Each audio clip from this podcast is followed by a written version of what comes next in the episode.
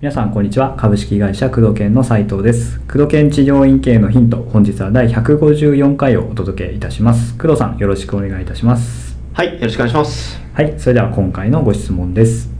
えー院長の私を含め4人で整骨院を経営していますうん。えー近頃スタッフに力がついてきて売り上げに貢献してくれるようになってきたので、うん。えー彼らの昇給を考えております。うん。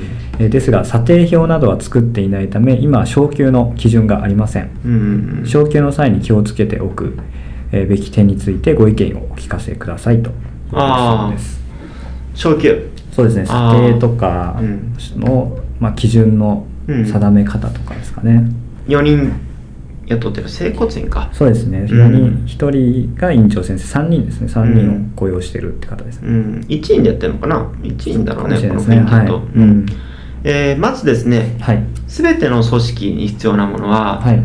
えーキャリアパス。キャリアパス。ううん。んっていうのがはい。明文化されている、数値化されているっていうことが非常に重要なんですね。組織が少ないうちは、あのいいんですよ。院長のワンマンで、お前いくら、お前いくら、お前いくら、うん。お前気に入らないから、これもこう、はい。主観でやってもいいんですよ。うん。ただそれが院長さんの目を離れた時に納得できないものであればうん。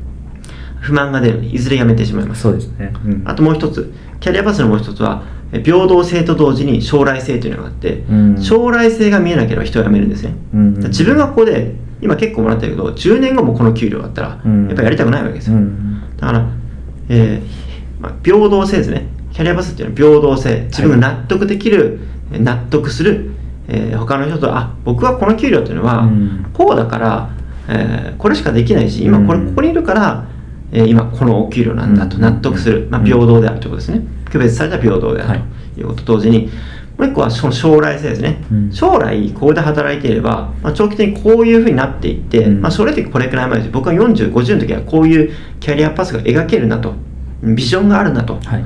いうものがなければやっぱりやめてしまうこの2つをしっかりと見極めていくっていうことが重要ですね、うん。それが小さい時から作っていくっていうのがこれで、うん結構ね院長さんとかって一人で始めてスタッフをねちょちょって雇っていくと、はい。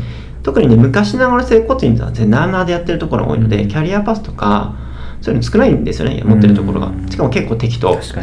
でもその院長さんが考えている、えーなんか頭の中にキャリアパスあるわけですよ、うん。これができたらいくらうみたいな、んはい。お前これだからいくらみたいな。何年当たるから、うん。それを明文化するってことですね、うん。あとは納得できるように、えーそれを平等に4人いるんだったら君は高校の仕事でキャ今ポジションがこうであって、うこの施術ができるけどこの施術ができないとか、うん。まだこれ覚えてないよね、うん。だから今こうなんだよと、えーポまあまあ、やマネージャーとかあるかもわかんないですけど、はい。マネージャーって担当とかそれによって役職手当とか、うん納得できるただ基本給上げるじゃなくて、うん。手当として与えているとかもそうですし、うん。本人がなんで自分の給料はこうなんだっていうラインをしっかりと明文化して、いくら何ができるようになったら、えーまあうちの株式会社工藤研のグレードって表現ですグレードが上がって、等級が上がって給料がいくらといくらの間の幅で上がるんだっていうことを納得しなきゃいけないですね、ううん。んだからキャリアパス。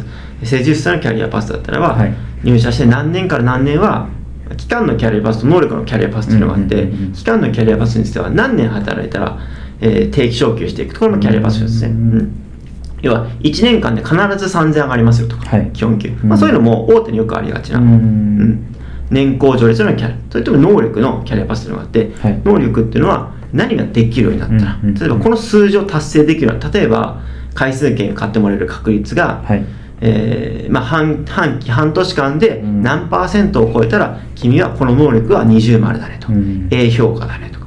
だから、えー基本給をこれだけ上げますと、うん。でもこのラインに達してないんだったらこの能力については B 評価なんでうん。これくらいしか上がりませんとだこの年功序列による期間のねうん。キャリアビジョンと能力によるキャリアビジョン、うん。えーキャリアパスね2つをしっかりと加味して、うん。えー大事なことは誰が見ても統一性がある。はい。うん、パッと見た瞬間に今自分はここなんだと、うん。自分のお給料はこの表に当てはめてこれとこれの基準がこうなんだっていうのが分かるようにしていくってことですね、うん。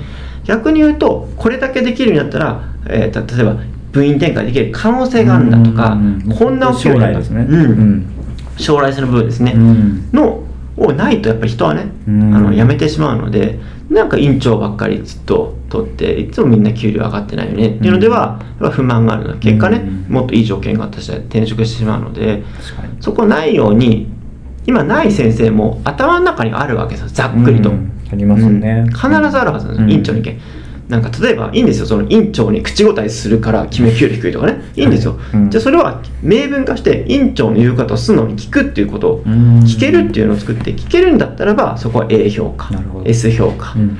君ちょっとね弾けないね。いつもねうん。口答えですね。これ B 評だから君より低いんだよ、うん。それでもいいんですようん、あと遅刻するとかでもいいですよ、うん。遅刻一回もしない、はい。まあ、基本的には。これあの項目によるんですけども、うん。そういうのキャリアパス最近ね結構治療業界でも売ってるというか、うん。あるし教材として出てるところもありますしうちでもキャリアパス入ってる教材何個か出させていただいてると思いますし、はい。例えば大手さんのコンサルタントの方はそういったのを導入する手伝いしてますし、うん。そういうのも使ってもいいですね。ないところだったらばね、ううんん。大事なことは平等性と将来性、うん。そして納得できる、まあ、期間によるに昇給と、その能力による昇給っていうのをしっかりと、うん。えー認識して今どこにいるかっていうことを明確にしていって、えーいくっていうことがですね今うん。この先生ないんですよね今ないって言ってますよね。そうですね。ない。んかその主観になっちゃいそうなうん。感じですよね、こ主のままいくと。観でいいんです。主観でいいのでそれをまず書き出してください、自分がなんでその人の給与を決めてるかと。うん。であとは周囲の友達の院長さんに聞いてください。なんで査定してますかと。うん。今日どういうところで決めてますかあのやる気がなさそうとか意味わけですよ。やる気がなさそうだから君は低いんだよとか。うん。言ってあげないと分かんないです。本人が納得するんです。だからやる気がなさそうだから給料は安いまあそんな院長いないと思いますけど。君やる気なさそうに見えると、うん。だから給料を僕は低く感じてるんですよ、うん。だからやる気を見せるように見せれば他の人と平等に給料が上がるんですよって、うん。その人もあそうだったのと、うん。え？そう見えるんですかと。じゃあもっと笑顔でハキハキしますってなるじゃないですか、うん。でも。確かに。だから人事評価はこれ重要なんですよ。人事評価は人事効果でもなきゃいけないんですよ。うん。何ができれば給与がつまりそれはこれができなければあなたは評価されませんっていう人事効果なんですよ、うん。人事効果って何かっていうと適切なフィードバックのことですよ。うん。君にはこれが足りてないだからこれをやれば給料が上がる。君にはこれが足りてないからこれを伸ばす必要がある、うん。だから一緒に頑張るこれは人事効果です。よ、うん。うん。評価というのはあの点数が少し、うん。効果というのはそれが足りない部分を明確にして、うん。その課題を見つけそれを、えー着実に生産的に建設的に、うん。えークリアしていくように、えー成長させることが人事効果ですよね、うん。うん。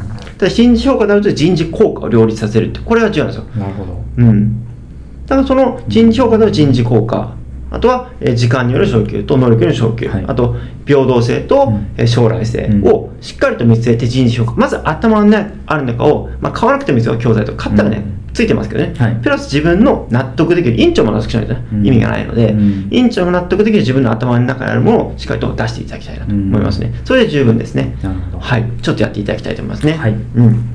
ということで工藤研治療院系のヒントをお届けしてまいりました。工藤さんありがとうございました。はい、ありがとうございました。